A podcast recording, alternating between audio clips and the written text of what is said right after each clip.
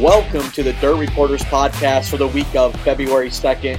I'm your host, Derek Kessinger, joined by the future Hall of Famer Todd Turner, the notes master Kevin Kovac, and big shot Bob Robert Holman. Guys, we're recording a day later because we wanted to include Ocala these past two nights, and today was an off day, so we figured we can include last night's dominating performance by Devin Moran and Todd. I'm going to start with you. Devin Moran is what right now? I guess he's the hottest hot, hottest driver going. Or although Brandon Overton might have something to say about that, but but uh, five uh, Lucas Oil starts, first or second in each one. Uh, he's really really on on a hot streak, and that's the thing. Way back in Volusia 1.0, he looked really good in uh, uh, that first night of preliminaries. Uh, didn't pan out for him there, but man, he is just he's just got it dialed in, and you it makes you wonder. You know, we said that Lucas those Lucas Oil bonuses were perhaps unattainable. They were so uh, uh, so difficult. You know, you have to win at least eight. But but but Devin may uh, the way he's going, he may make uh, get that uh, make it where it is possible because he's a big fan of East Bay coming up. Uh, so we'll see how he does at Alltech. But it's uh it's been fun to watch, and uh, they've been uh, everybody's been chasing Devin. Uh, looked really good at uh, at Ocala. And of course, we'll talk about the first night. Could have been two wins there. Uh, but uh, yeah, very impressive so far. Yeah, right now during this portion of Speed Week, starting with Golden Isles, he has two firsts and four seconds. And Robert, you're been at Ocala. He's kind of kicking himself in the butt right now because technically he should maybe have two victories there. Just talk about that wild sequence we had there on Monday night with him and Tim McCreadie. I know Devin Moran even uh, said in an interview afterwards, he was just kicking himself in the butt. Man, oh man, he's on fire, but he kind of went one sip away there. But that finish was awesome. It, it definitely was a, a great finish. Uh, maybe not the best race itself, but what a finish it was. He could easily have uh, have two wins there at, at Bubba Raceway Park, easily.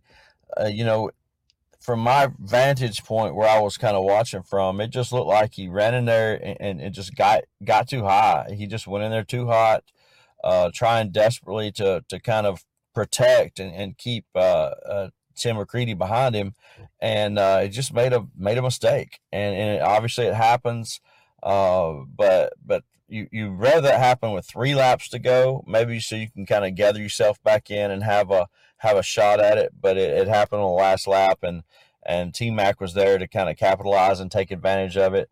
You know, the funny part is they got together because T Mac wasn't. Neither one of them were really running the lines that they had ran the whole race. Really, T Mac went in there expecting you know to kind of get up and try to try to get by him.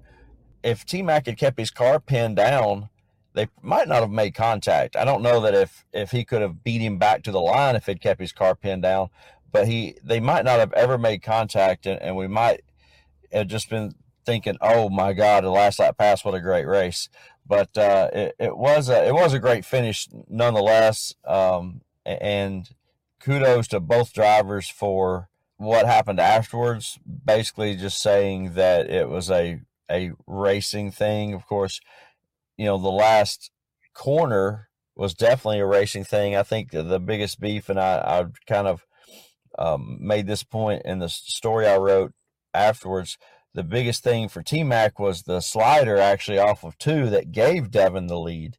Uh, he felt like maybe even the, he he said basically it's closer. It was closer than it looked over there in that corner and uh, and I understand, and I was watching that too, and it really looked like uh, Timmy had to get on the brakes or really let off the gas to keep from to keep from dumping Moran. And I've I've spoke to a couple people who watched it, uh, you know, on the um, on the live stream, and they said the same thing. They're like, you know, man, McCreadie really could have turned him if he wanted to, and he definitely could have. Uh, he was there you know, and McCreadie was very gracious, I, I, should say, and and let let Devin go, and then it sorted itself out in turn four. So, you know, great great finish at Bubba Raceway Park, despite everything else that kind of didn't go the right way in terms of the timing and the track and everything else. At least we had that great finish on Monday night. Yeah, it was a badass, and that'll definitely go down as one of the finishes of the year. I don't think it's even really in contention for race of the year. I don't think by, by when it's all said and done by the end of the year. Kovac, I know you were fist pumping because your boy T Mac got that big, thrilling victory. But just take a step back and look at this Devin Moran start to Speed Weeks. Do you compare it to anything else we've seen in the past? Because he's dialed in, and it seems like he's kind of taking the next step. Yeah, well, it's a little different because uh, the way the you know how long speed week is. I mean usually you'd be talking about a guy doing really well at east bay after going to golden isles or something you know and now we're talking about bubba and, and going to Alltech since there's this extra week in there.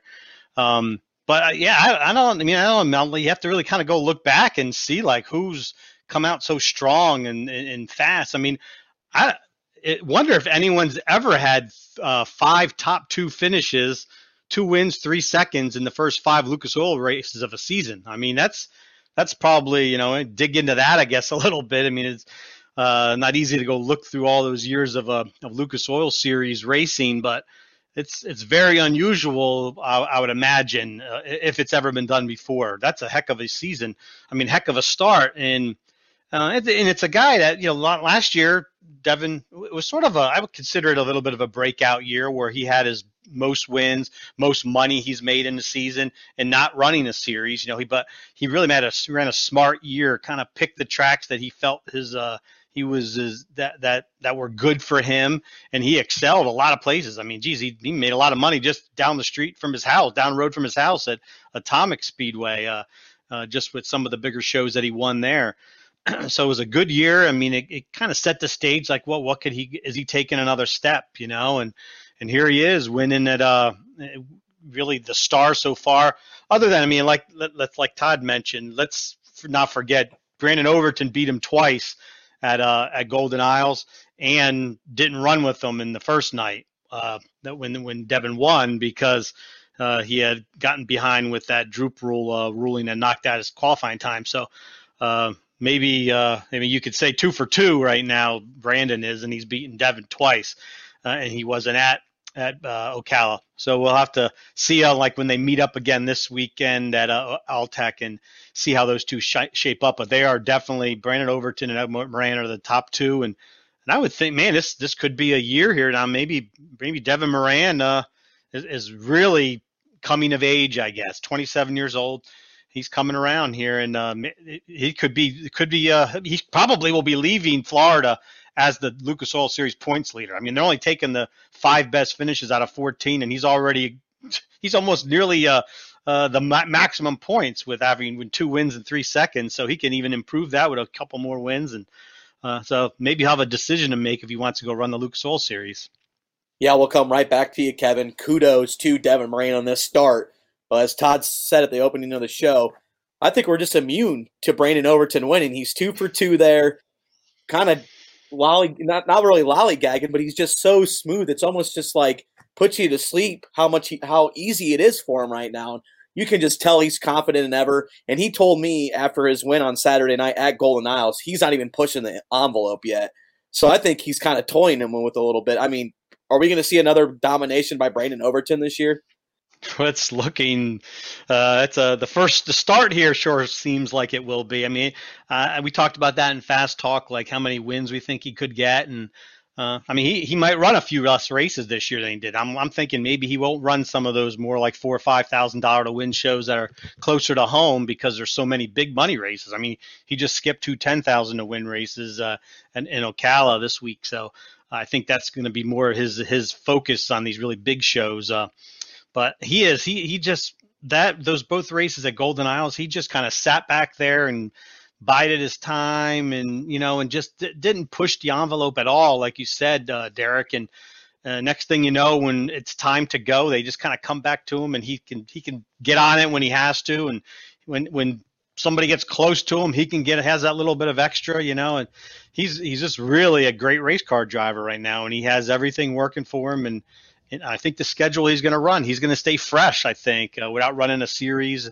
uh, he can he can be ready for all these big shows and pick that pick up some big money this year. Uh, maybe even beat that nine hundred thousand uh, plus that he won last year. He could do that in one race, of course, at Eldora.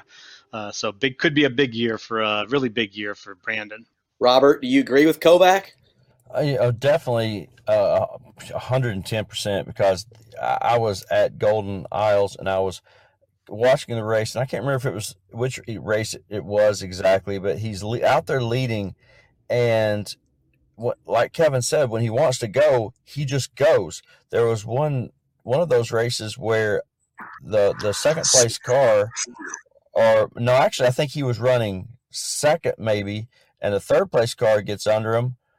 I can, I it because I didn't, I, I don't have my notebook, but a car got under him, and all of a sudden he just he just went. He just left, and it might have been Moran that got right up to his quarter panel, and he's like, "Oh well, I guess I'll quit riding now, and I'm to go."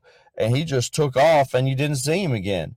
I mean, he he's that it's it's that good right now, and I think what has separated, and we've talked about this. We talked about this last year, actually. I think what separated the the Brandon Overton of the past for what we're seeing right now is his ability to be patient, his maturity behind the wheel, and his ability to be patient and and save everything and know when okay, I think I'll go now, and he just flips a switch and goes. That's a proverbial switch, by the way. Uh, I don't think he's actually flipping a switch in there like some people probably do, but uh, definitely a proverbial switch. Yeah, and I kind of said it on the drive home on Saturday, Todd. There's really no off season anymore, so people I feel like it's harder for them to catch up and try to figure things out because you're constantly racing. And for Overton, his last race member, sure he's taking a few weeks off, but I feel like you can still keep in that momentum and still have that confidence when you go to a track because you just got off the racetrack a few weeks few weeks ago. And also, we're hearing the rumblings on social media that maybe Overton's cheap I feel like that always happens when a driver starts dominating. They always say like something's going on. So Overton's kind of playing mind games with people right now, isn't he? Well, I was going to say wait until Brandon Overton it gets warm enough for Brandon Overton to wear flip flops. Then you'll see an ass kicking. I'm just saying when it's flip flop weather, it's it's coming. Yeah, definitely. You know, as you said, the off season is relatively so brief. You know, we don't have a it's not like there's a big long time for people to get cold or a lot of things to change and then we come back to Florida and wait to see what's going to happen. It's you're right. It's very much a transition from last year and and uh, yeah, as Kevin and Robert both mentioned, Overton. Uh, what I the word I like is he's methodical. He he is. It looks like he's just kind of like, uh, know, he knows what he's doing, and he can, uh, as Robert said, kind of you know push the button and go whenever he wants to go. And uh, you know, I've noticed in many of his races, he did this at Eldora last year, some of the other big races. He's clearly one of the fastest cars, but he doesn't just jump out and lead 100 laps every time or whatever it is. Uh, a lot of times he just kind of, you know, puts himself in that position. And then when usually midway through the race, he kind of like goes by. And it's not like, again, he pulls away and wins by you know 20 seconds or something he he just he runs as fast as he needs to do to win and he just you know winning formula for sure i mean he's just uh uh I, f- I feel like we've seen these the way he wins you know time after time and uh uh, it'll be interesting to see, you know, it'll be fun to see him and Moran go head to head again. You know, Moran him one two twice, uh, or or one two, yeah, two and twice in a row there at Golden Mile. So next time they face off, uh, those two are going to be the guys to beat. And Todd, if you're Brandon Overton, how do you not unload at Ocala? I know you want to take a couple days off, but when you're hot, I feel like you should be riding that train just like Devin Moran has. I think that's that's him looking at the big picture. It's a long season, and I think it's easy for us to sit here and say, "Oh, how can you not go?" But but you know, it, it is a long season. There's more money than ever out there this year. He you know he he has the flexibility of kind of going where he wants to go and being flexible. So um, so you know he he he doesn't want to burn himself out. Certainly not in February, January, or February here early in the year. So uh, yeah, I think as fans, you know, Overton fans are like, "Come on, Brandon, get out there." I mean, I, mean, I get it. Uh, but even Moran, know, his doubts about what he was going to run at speed weeks, and he he was kind of lured into it. It's um, you know, everybody has their reasons about why they will or won't race somewhere or how much they're going to race. Uh, and this year is going to be uh, you know, ramped up even more with uh, so much big money on the line and trying to figure out where you're going to race. Uh, and Overton's making it clear from the beginning he is making choices that he thinks are best for his team and not just trying to race as much as he can.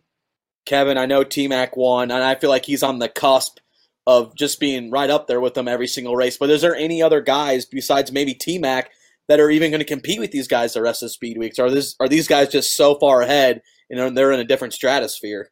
Well, I know we gonna we're gonna be going to uh, East Bay next week. I know one driver who loves East Bay and has has been very good there the last few years is Tyler Erb. So uh, I'd imagine he's going to be in the mix uh, immediately when he gets over there. I mean, we're missing Jonathan Davenport, who's a guy who's won a lot of races during uh, Speed Week. So that that's one that you take out of the mix, and and uh, so there's maybe more wins to go around when you don't have him out there. Uh, but I, they'll they'll they'll be guys. I mean, there's going to be guys. It's it's tough to keep up that same pace for the entire Speed Weeks. I mean, we're not even half. We've done seven races. Uh, how many races are left? We got three at Ocala. I mean, three at Alltech. We have nine. We have six over there at East Bay. Another six over there at Volusia. So there's 15 more races to go. Uh, if, if, we're still talking about De- Devin Moran finishing one, two, and all these races all the way up through the end, then man, it's it's the best speed weeks ever, I guess, uh, for a driver. But things still have to happen. I mean, there's going to be things that he, he's had he started up front every race too. He's qualified so well. I don't think he started worse than fourth in a race yet so far. And uh, I mean, look, he, he had some trouble at Volusia in the first night in that afternoon uh, show, the postponed race. He he did have some trouble there, so it's not like he's immune to to bad luck. Uh, I, I think they'll they'll shake it up. McCreadie's going to be tough. He's always good at these races at all the East Bays and and in uh, Volusia especially. He's always Volusia. He has so much experience at. So I'm, I'm sure McCreadie will be uh, getting some more wins this this uh, stretch. But uh, I, I can't say that those two are gonna you know it's gonna just be Overton Moran. There's gonna be somebody that's gonna pop up that we're not expecting. Yeah, Robert, you've been on the grounds at Golden Isles as well as Bubba's. Any other things that caught your eye? I know what caught my eye was Ross Robertson. He's had a couple good runs here the last few nights, and he's making these features. He's trying to run the Lucas Oil Series, so I think it's a huge for a guy like that running the rookie to make these races, so you can kind of pick and choose your best five nights. What else have you seen out down there, buddy? We're talking about one guy winning all of them or running first or second, all of them. Think about what we've seen. You know, obviously, I don't. I think there's going to be a little more uh, variety in, in the winner circle, but is it possible for one chassis brand to win every to sweep speed weeks. Think about that. I think that uh, you know right now it, it is truly a, a Longhorn world, uh, and you know Rocket and these other guys have a little bit. You know, obviously I think Brandon uh, Brandon Sheppard and and these and Tyler Erb and and uh, these everybody that campaigns those cars were have a something to say about it before the before the uh, Speed Weeks is over, but right now they're just being dominated by by the Longhorn cars, uh, and I and I'd like to think that from what everyone has has said, a lot of those guys are sharing you know information. You know, look at the one guy who dominated in a Longhorn car every time he got in one last year, uh, and that's Kyle Larson where where you know he didn't even have that great of a, of a run over there at Golden Isles, except for that one night maybe. So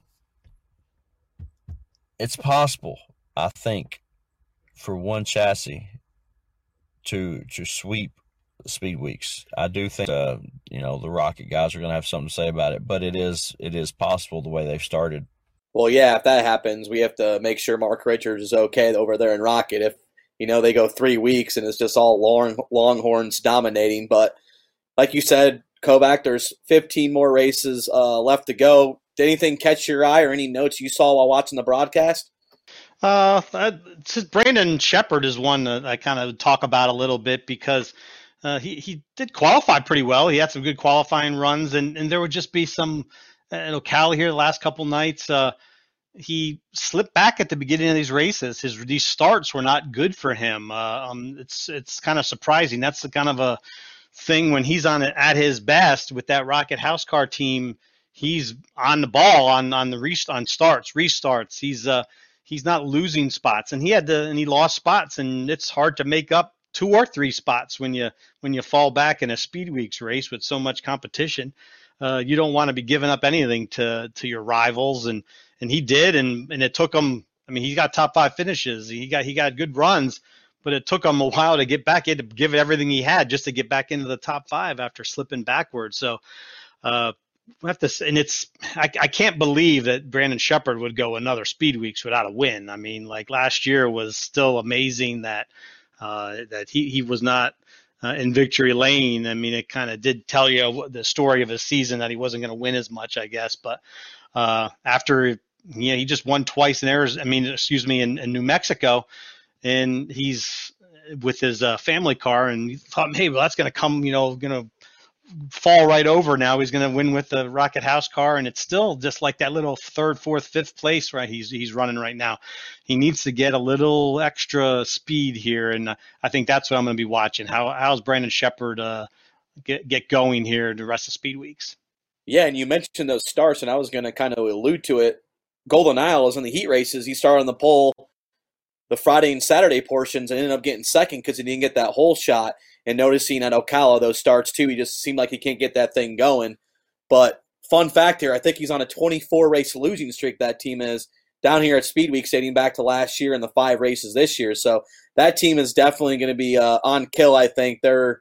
Let's just hope maybe for their sake they don't feel the pressure, you know, of not winning because sometimes I can uh, mess with the race team and stuff like that. But Todd, you've been covering this sport for a long time. How much can it mess with mess with a driver mentally when you're racing this many days in a row. You've seen it on the Summer Nationals. I've seen it when a guy just struggles that, you know, you're like, maybe tomorrow I can get it done. And you just don't see those results. And I think you keep racing, you keep racing, it more it messes with you and your racing. Do you agree with that?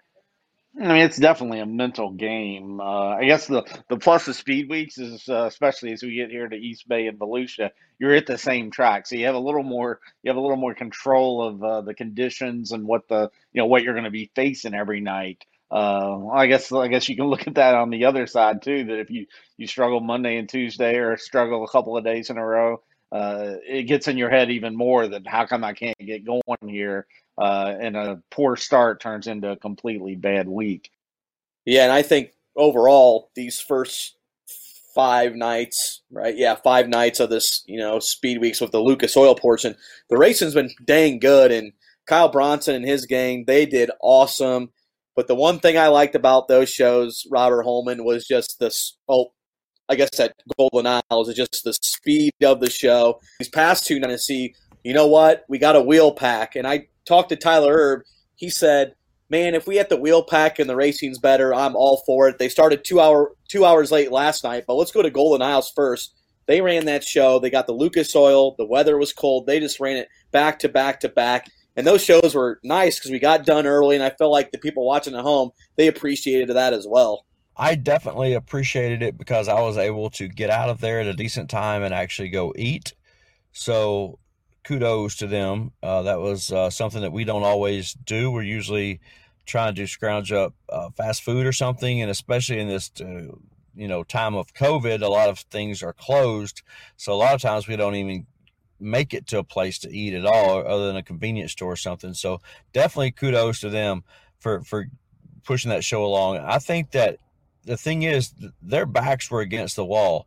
And if you look here, you know, Kyle and Amber did not have to hold that. They didn't have to run that show on Saturday. It anybody that's ever promoted a race, anybody that's ever stood out in 30 plus degree weather, 30 minus degree weather, whatever you want to look at it, anybody that's ever stood in that kind of weather would understand had they canceled that show. Uh, I don't think anyone would have looked at another person and said, "Wonder why they canceled." But no, you know, Kyle Uh, they wanted to have the show. So, what's the best way to do it? Let's try to make it as convenient as we can for the people who are here. Let's try to get the show that is on being streamed that people paid for. Let's try to get that done first. And they did. You know, Kyle has ran crates a lot. He understands what it's like to be second fiddle on a program but he also understands with his time with the Lucas Oil Series what it's like to go to a place and be sitting around while the other divisions are running when you feel like, hey, we're the headliner. We should be out there getting our show on for these fans. Great communication between Kyle and the Lucas Oil people. Great teamwork right there. They got a, a plan and which they they were a little bit behind that last day after they did formulate a really good plan, but it wasn't life altering. They were still early, even though they were, a, you know, a few minutes behind. So kudos to them for making that decision to to get that program uh, run because I'm going to tell you, it was crazy cold and that wind was whipping and nobody wanted to stand out in it if you didn't have to be out in it. Yeah, no doubt about that. As the great Mike No say, and Kovac, with the Outlaws, you saw some different scenarios via weather or just the promoter decided to run all these divisions. One hand at Ocala, it was only one class, but the other hand is you start two hours late. They had every single car on the racetrack. Just, you know, that's a tough circumstance. But like I said, Tyler Erb said, if we have to go out there and wheel pack to make it a good race, I'm all for it. Your thoughts on that when you start two hours late? Luckily, it was only a one class show. Well, yeah, I mean, you're not. It's it didn't wasn't as big of a, uh, you know, a, a headache, I guess, uh, considering it was only one class. I mean, if there would have been 90 crate cars there too, it would have been really a, a bad situation because they'd have been running all night. Uh, but still, you know, you know that the show is going to go quickly when you only have to run qualifying heats, B mains, and a feature. You don't have anything else to fit in there, so you can run it right off. Uh, I, I, mean, I always feel like a track needs should have a good amount of Packer trucks and cars.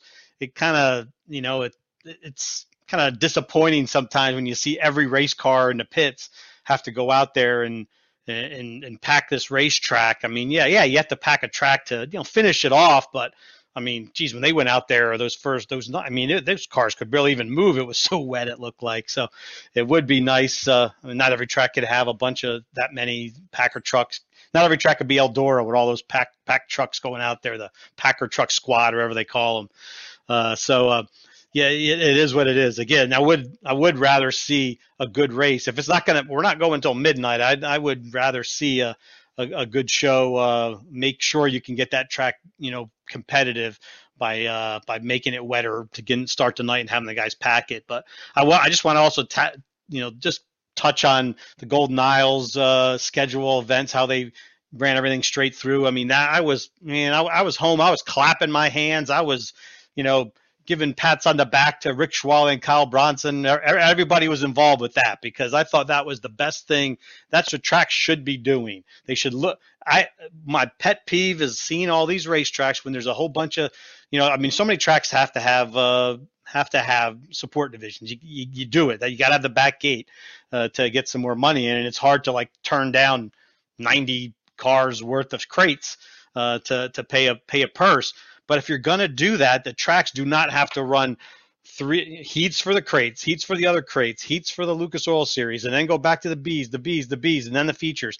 Just run right off the. I mean, I, I that was even better than I, I would I would imagine when you just run everything with the Lucas Oil Series and not even put a couple heat races in there. Just be flexible enough to sk- change that schedule around so you can look at that and be like all the time. Every every race should be like that. It shouldn't just be because it's cold. Shouldn't be because there's a the weather was a factor or anything every race you could say i want to have this we're going to have this late model the main headline class feature done by 10 o'clock and you could do it all you have to do is just move the schedule around a little bit and, and be quick on your feet i guess and, and not have to be this is the way we're going to do it and i think that that's what lucas and, uh, and bronson did at golden isles and i sure as hell hope more racetracks do it now uh, and see that that's a, a good thing especially with streaming too i mean people are at home they can't be up until midnight, one in the morning on a work night. You know, that's why they're not at the racetrack most of the time because they they can't get home in time because they got to go to work in the morning. So uh, more people will watch at home too. Uh, if if and will come to the racetrack if they see it's uh, ending earlier, and that's what the that's what tracks need to do, I think. Well, Kovac, you're an East Coast guy. Games don't get over until midnight anyway. NFL Sunday football, they ain't done until midnight. It's just uh, I don't know how you guys do that on the East Coast, but like you said, if you're starting at 7 Eastern, there's no reason you shouldn't get done around 10, 10 30. That's kind of like the three, three and a half hour window you see, you know, like at a football game, because football games take about three and a half hours now. So if you can try to like model after that, I think with the football model, because people love that sport, no doubts, then I think you're doing the right thing. But Todd, why is it tough for promoters or people running the racetrack to switch their schedule when the night's already started? It just seems like there's something just goes in their brain and they're like, you know what? We can't do this. Why is it so difficult for promoters to do this? Yeah, I think a couple of reasons. Some some people are just kind of set in their ways, like this is the way we do it, or this is the way it's written down. Uh, some people might be afraid that if they change it, they change it, and it doesn't make it any better, and it still leaves them open to criticism.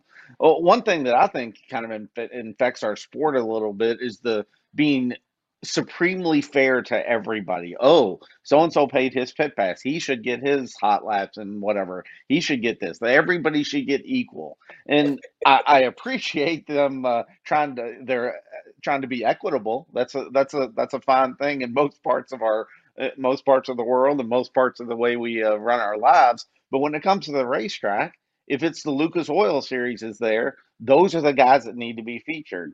Um, and I'm fine with that. I'm, I'm fine at a weekly show. If, if you want your four cylinders to have their big race at one time of the year, well, then by all means, that night you make them feature and give them the extra. But not every night do we have to be nice and equal to everybody and get everybody on the track and get everybody not staying, not having to be the last car, last cars to race or whatever it is. Sometimes you just have to be nimble and and give fans that are paying the money uh, what they want. And if it's a Lucas Oil show, um, I think it's fair that that's what they're looking for. And as Kevin said, now these days with streaming and so many uh, so many races on television or streamed online, that uh, that that is another uh, another issue you have to you have to keep them uh, happy as well. Um, I, I just hope people will will be able to kind of roll with it a little bit, or better yet, schedule ahead of time uh, how to make uh, make the best part of the show uh, come on at a reasonable time, so we're not there until all hours of the night. Yeah, for sure. And Robert, you might not agree with me, but I do think ten years ago when I first started this job, it's improved drastically. The scheduling, the time getting out of the racetrack. I, obviously, there's moments that we're there at the racetrack for a long time, but I feel like it's getting better. Maybe not like certain areas it's not. Do you agree with me that we're getting better with the timing on this or not? Or am I just making this up? I really think that across the board it's getting better, but there are still so many tracks that just don't get it that it's like and uh, it's the one apple theory, you know, that one apple it ruins the, the bunch there that, that gives the one apple that that gives the whole a bad reputation you know the one bad apple. And and that's kind of again across the board i do think it's it's better but it only takes one or two 2 a.m 3 a.m nights for the keyboard warriors as they're called to get on there and just rail on social media and when that's happening you know that's bad for the sport all the way around so how do we keep that from happening? Run an efficient program. You know, get your stuff done at a, at a decent time, even if it's, you know, if you're used to getting out of a show, if you're used to having a program that gets out at midnight, well, shoot for 11. If you're getting out at 1 a.m., buy a ticket to a racetrack that has a curfew and walk around and see how they do it. There are lots of racetracks out there that have curfews that get out on time or wind up having to pay a fine or just shut down for that night and re and then and then what happens when you have a curfew and you go over with a, a race or two you have to come back the next week and run doubles but you still have a curfew and somehow manage to get it done the next week when you're running double features for a couple of classes. So it, it can be done.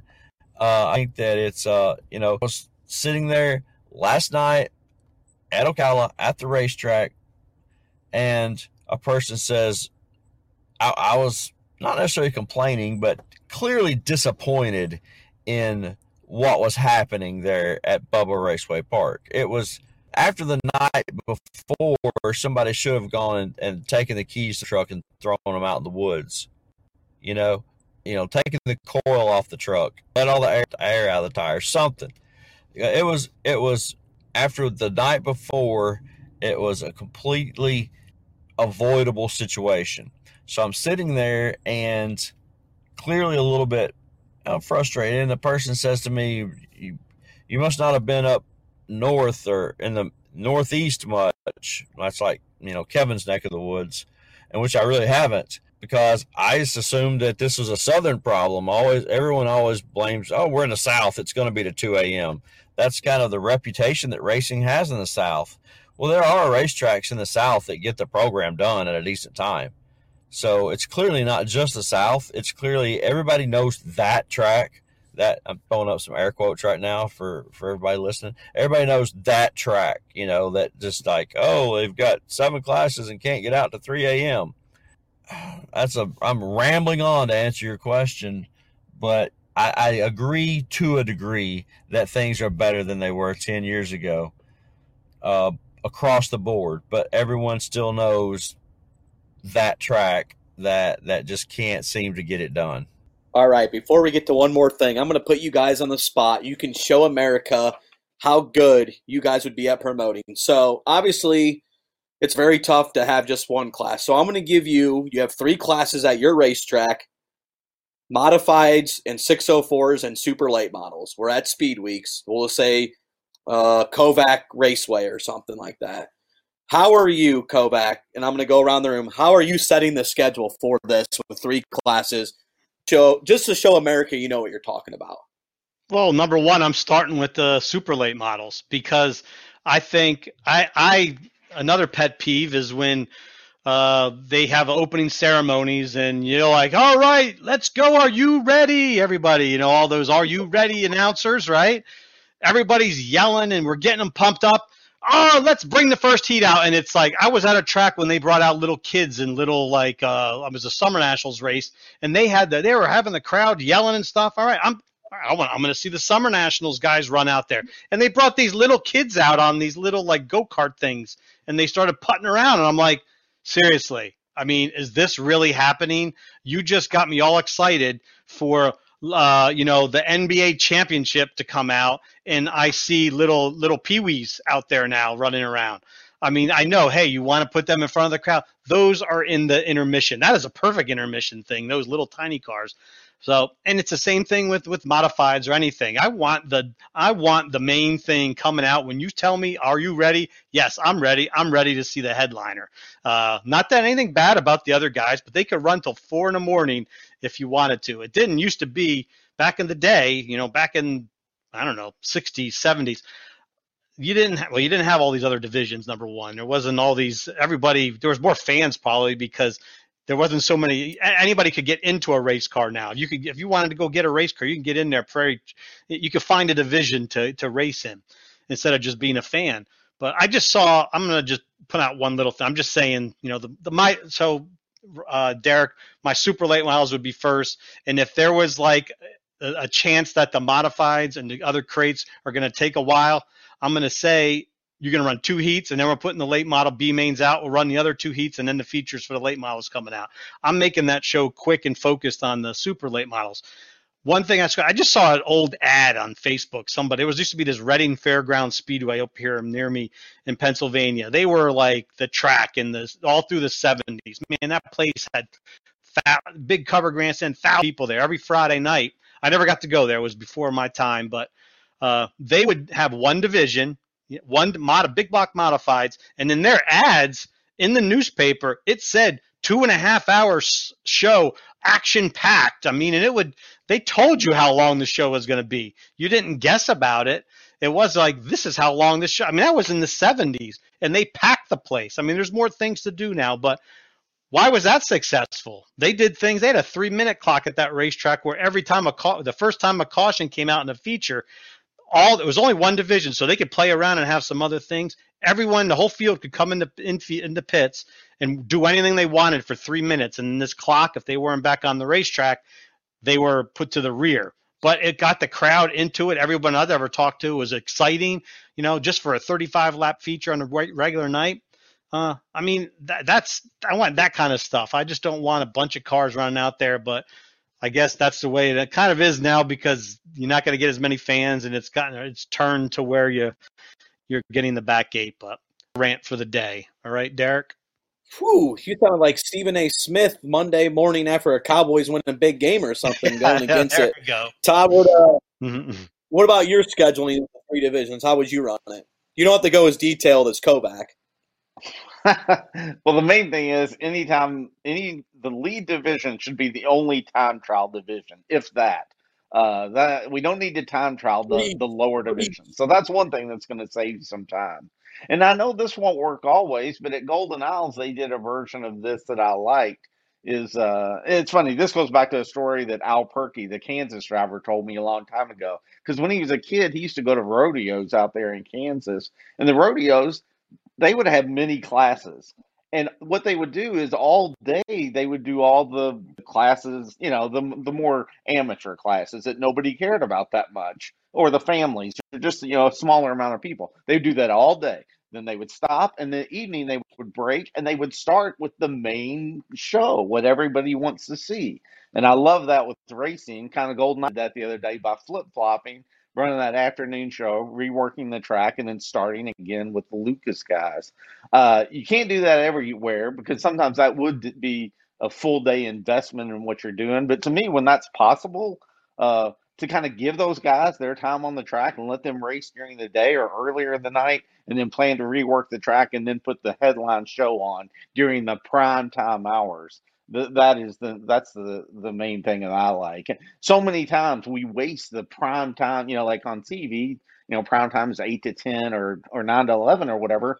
We don't have the prime time stuff. We're showing consolation races for some lower division instead of having the main show during the prime time of the night. So that would be my goal is to to make sure one way or the other that the best stuff is on the on the track uh, when it counts. For sure. But first off, if I'm promoting the track and we have less than 48 cars, we're running four heats. We're not keeping it at six because sometimes at a certain tracks, it just seems like there's not that many cars on there. I think at Golden Isles, we only had five cars show up to heat number one. But yeah, I would do something like that. Only hot lap qualify the supers, um, then run the late model heats first, then maybe like run a class like Kovac, Kovac said, maybe two heats, then go the late model B mains, then maybe run the two heats of the other division feature time, then they finish their show, the rest of the show, right after the late model feature. You just want to get all the good racing action between 7 p.m. to 10 p.m., you know, that three hour window. Robert, you kind of thinking the same thing? I can tell you that if I had anyone who was an employee at, of mine who said the phrase hot lap qualifying, they would be hung, drawn, and quartered, and I would use them as an example and set them out in the front of the, the track, like in the entrance. This is what happens when you say hot lap qualifying uh, on my property. Uh, I absolutely hate it. I'm totally against it, and I, I I don't Boo. and a lot of this a lot of this has to do with the race the fact that i own a race car and we go to so many places where where we are don't have that much experience and you go to these places and you don't get any hot laps so i go out there and qualify you've never been here before but eh, make the best of it no I, I would rather take my chances with a pill draw uh, i'm not saying qualify them whoever's booing me i'm not saying qualify them I think that everyone should get their hot laps. Everything, everyone should get their practice. But then the lower divisions should pill draw, and I and I do think that I'll probably get booed by some other people for the for saying that. But uh, pill draw, run your heats. How how you finish your heats is how you start your feature after you pill draw. But I definitely think that everyone should get their their three to four laps of practice, and then have an opportunity to come in and work on their car before it, it actually means something because you know you can't you can't just assume that everybody's been there to your racetrack or everybody's a professional or everybody so anyway no hot lap qualifying uh, after that if you're talking crates mods and uh, supers then the uh, the crates are going to be the first thing on the track for probably everything because of their tire size. I got to get this tire this track rolled in the proper way before the supers get out there, so the supers can put on a good show. No offense to the mods, but I do not want the mods out there killing my track with narrow tires and rutting it up because at my place. The only chance that there's going to be a rut is if another narrow car got out there and did it. It's not going to be any of my fault for sure because I'm going to have obviously a great uh, grounds crew, so to speak, who's going to be out there and uh, and get my track ironed out. So crates will, will, always be the first thing on the uh, on the agenda, and then the supers, and then the mods. And I will say though that if something is happening and we're running late, I know that the the supers are nine times out of ten the, the main program i will not hesitate though to bump those up in the lineup on, on a particular night if things go sideways. Because uh, you do have to be flexible. You can't just be like i know everything and i'm i've got it written on paper and i'm not changing it. You can't be of that mindset. You have to be flexible in your program and know that okay it's getting a little it's, it's something's wrong here. I'm sorry guys. We got to get these supers on and get them going so, but anyway, basically, everybody hot laps, lower divisions pill draw, crates because that tires always going first. Supers are never last, never last. Sometimes the mods might run their feature first. Sometimes the crates might run their feature first, but the supers will never be last. Look at that mic drop by Robert Holman. I guarantee all three of your race racetracks. Sam Driggers will give you racetrack of the year UMP style. So congrats on that here in the near near future. Going to get a big time phone call from Sam Driggers. You guys will probably be uh, nominated for promoter of the year at the workshops in the off season. So after hearing all that, they're definitely going to congratulate you. But fellas, one more thing here to finish off the show. I'm going to actually go first, and uh, the dirt track world made it uh, Hollywood this past uh, week, week and a half. The new show on Netflix, or the final season show of the Ozark, they had Dixie Speedway on the show, and essentially it's a show about uh, Jason Bateman's character is laundering money for the drug cartel. Well, they had a scene where they were exchanging money at Dixie Speedway, and the funny thing was I couldn't really tell what the racetrack was until I saw the yellow Hav-A-Tampa trailer in the background. So I thought that was pretty cool that uh, the Dirt Track made it on a big time show. It's one of the most famous shows on Netflix currently called Ozarks, which they film a lot of it in Georgia. So it kind of it's kind of weird that they name it the Ozarks, but uh, was pretty cool to see the Hav-A-Tampa. Kind of uh, reminded me of some old school stuff of me as a child back in the day. So pretty cool to see Dixie Speedway on there. So that was my uh, one more thing. How about you, Kovac? Well, I just saw that uh, another driver throwing their hat in the ring there for the Lucas Oil Series uh, Rookie of the Year was as Garrett Alberson uh, put a release out uh, that says that uh, him and the uh, Roberts Motorsports team are going to try to do the whole series, which I, th- I mean it's coming off a good good uh, Wild West shootout for for Garrett. He got a win out there, and he's had a couple good runs so far down in Speed Weeks, and it, that's got to be exciting for him. I mean, really exciting for Garrett. I mean, he he's done he did the series a few years as a crew chief for uh, Earl Pearson Jr. Wanted to get back into into the driver's seat. Now he is. Now he gets to run the whole Lucas Oil Series if everything goes well. And I think it's pretty exciting too for uh, Ken Roberts, the, the team owner. Uh, he wanted to to travel around a little bit more now with with the young driver with in Garrett, and and now he's going to get to do that, see a lot of the a lot of the country, and uh, that's good luck to them. See how they see how they can uh, do on the on the national tour this season. Todd, what's catching your eye? What's your one more thing? I was glad to see that Port Royal Speedway announced that its super late model division will follow the unified rules that were uh, decided at PRI, followed by the Lucas Oil Series, the World of Outlaw, and many other regional series. Um, uh, that was potentially one of the hangups with these rules, which included uh, um, various body configuration changes, relatively minor, to, to be clear, and uh, also the droop rule and some of those things. Uh, and I don't think everybody has to completely embrace this now, but you definitely want to be heading that direction. I think Port Royal, which is uh, one of the preeminent uh, super late model tracks for them to to sign on to this is important. I did notice right after PRI, it seemed like there was a, a flurry of the regional series and crate crate tours and some of the others that clearly said, "Oh, we're we're not going to go to that. We're not going to go to that."